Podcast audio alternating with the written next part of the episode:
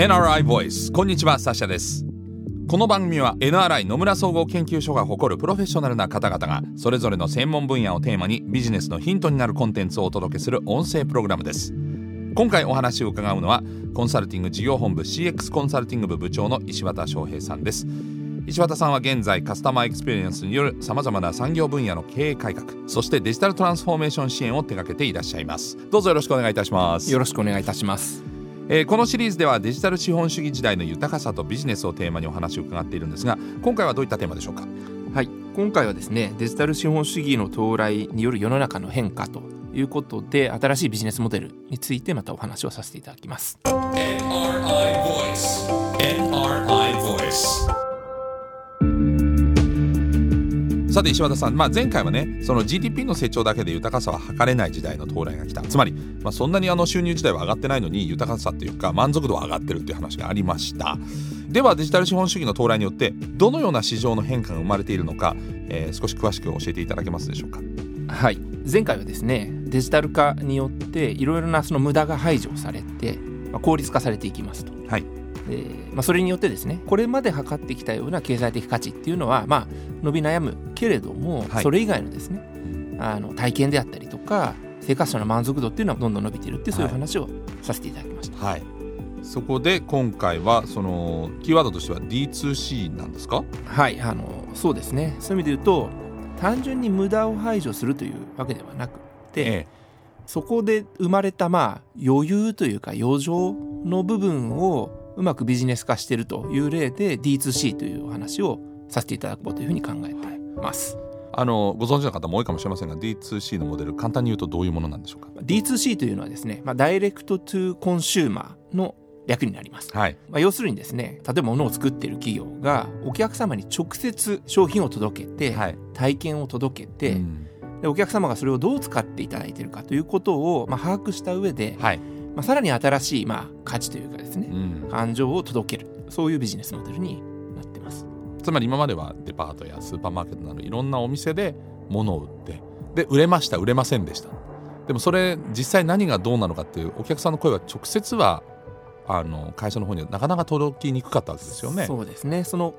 購入する時の会話っていうのはあったんですけれども、えー、実際に使ってる時にどう使ってたのか、はいうん、あそういったものっていうのはなかなか届いてなかったでそれをこう実際にあのコミュニケーションすることによってですね、はい、あのビジネスができる、まあ、そういうものになってます。うん、はい、あのそうなってくると、はい、まあ、前回の話にもつながるんですけど、はい、やっぱり物を売るとか、はい、その大きなお金を稼ぐとか使うとかそういう時代から変わってきてるっていうことですか？そうですね。あの、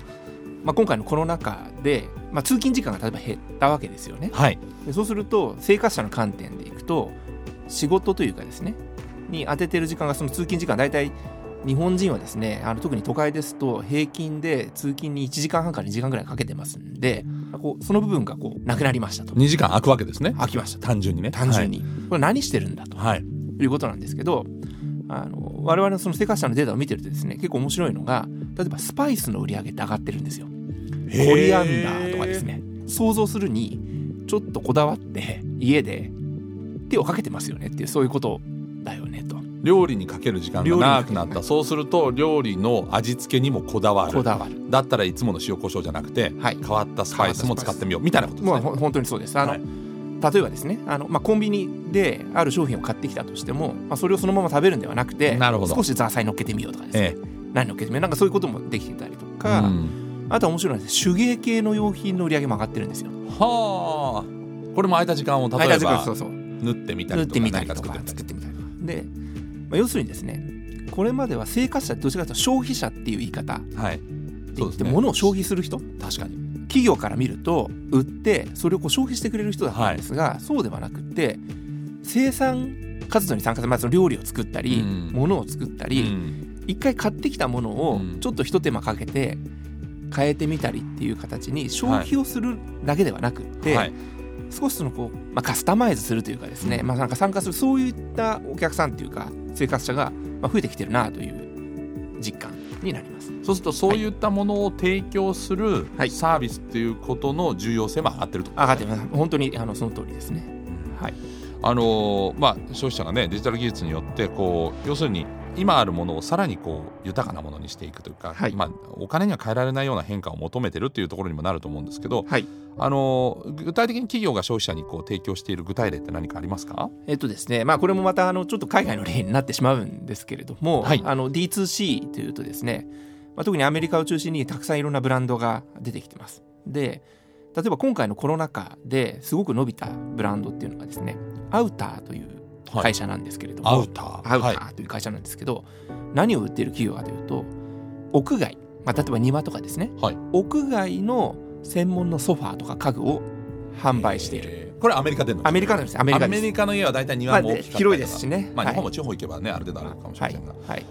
そういう外でい。いソファーに座りたいみたいな、そうそういうことですそういうことです。あのまあアメリカもロックダウンがあったんで家の中にいざるを得なかったっていうのはありますから、まあ、その生活を豊かにしたいですよねと。で外のソファーとなるとやっぱ家の中のソファーとは選ぶ基準、はい、大きさも、はい、材質も雨に濡れても、はい、あれです材質もいろいろ変わってきますので、えー、じゃあその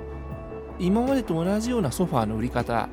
ではないですよねというところに非常にこう着目をして伸びてる会社なんですね。なるほど。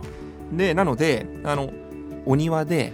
ソファーを活用して、うん、しかもですねあのお子さんが5歳のお子さんとお子さんが中高生しかない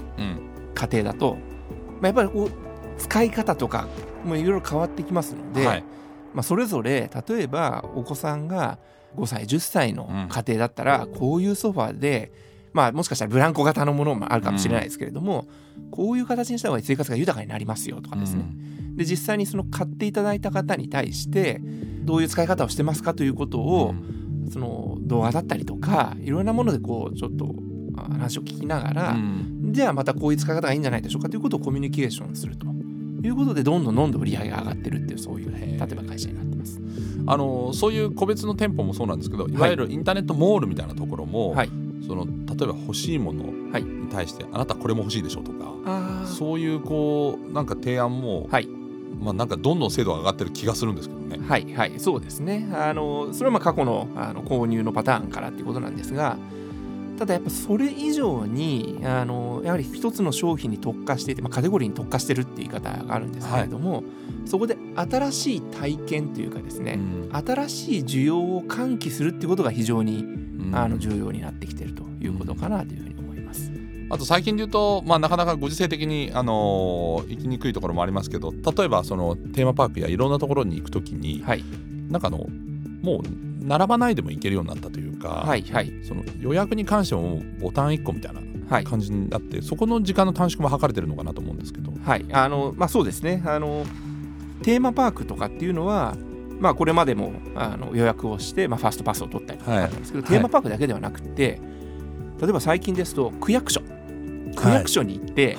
住民票を取りますとか、まあ、最近で言うとそのワクチンの接種の、それも、まあ、今まで大体区役所とかっていうとイメージとしては行く、並ぶ、はい、待つ、ええ、うんっていう、ええ、あると思うんです一日がかりみたいなのありますね。ありますね、はい、ただそれも今もうだいぶインターネットで予約してその時間に行くっていうことができるようになってきてはい、でまあこれもまあある意味どうしてもまあ無駄の削減ですかね、うん、今まで無駄だった待ち時間、はい、これがまあ削減されてるっていう、はい、まあそういうとその削減した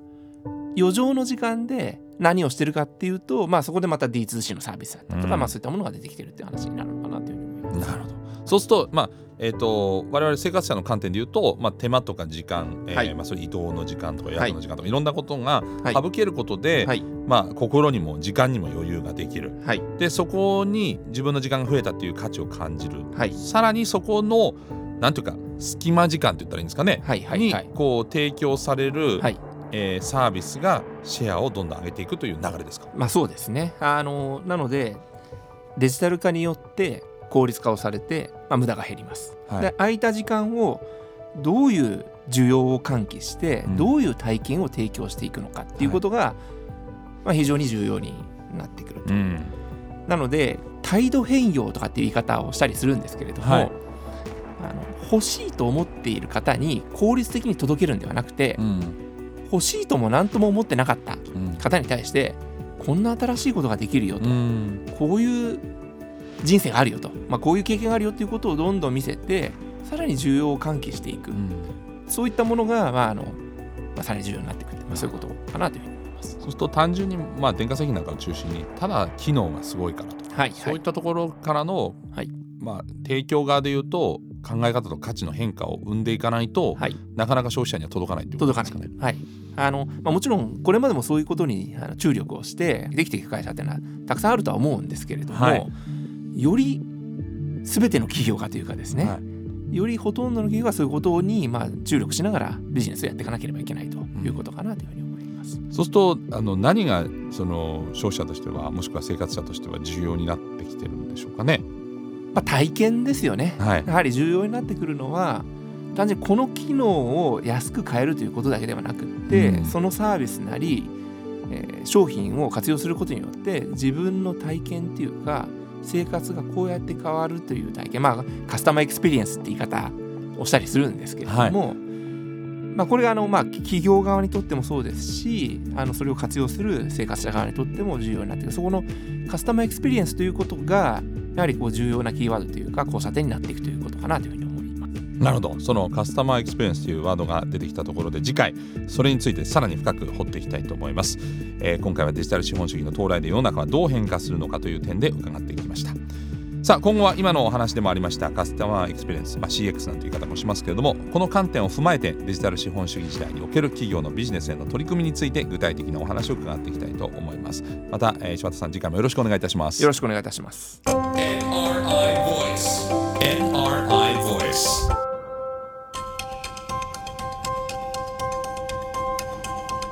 NRI Voice. この番組は Apple や Google などのポッドキャストのほか NRI のウェブサイト内からもお聞きいただけます。NRI ボイスで検索してチェックしてください。引き続きデジタル資本主義。これをテーマに石渡翔平さんにお話を伺っていきます。ナビゲーターはサッシャでした。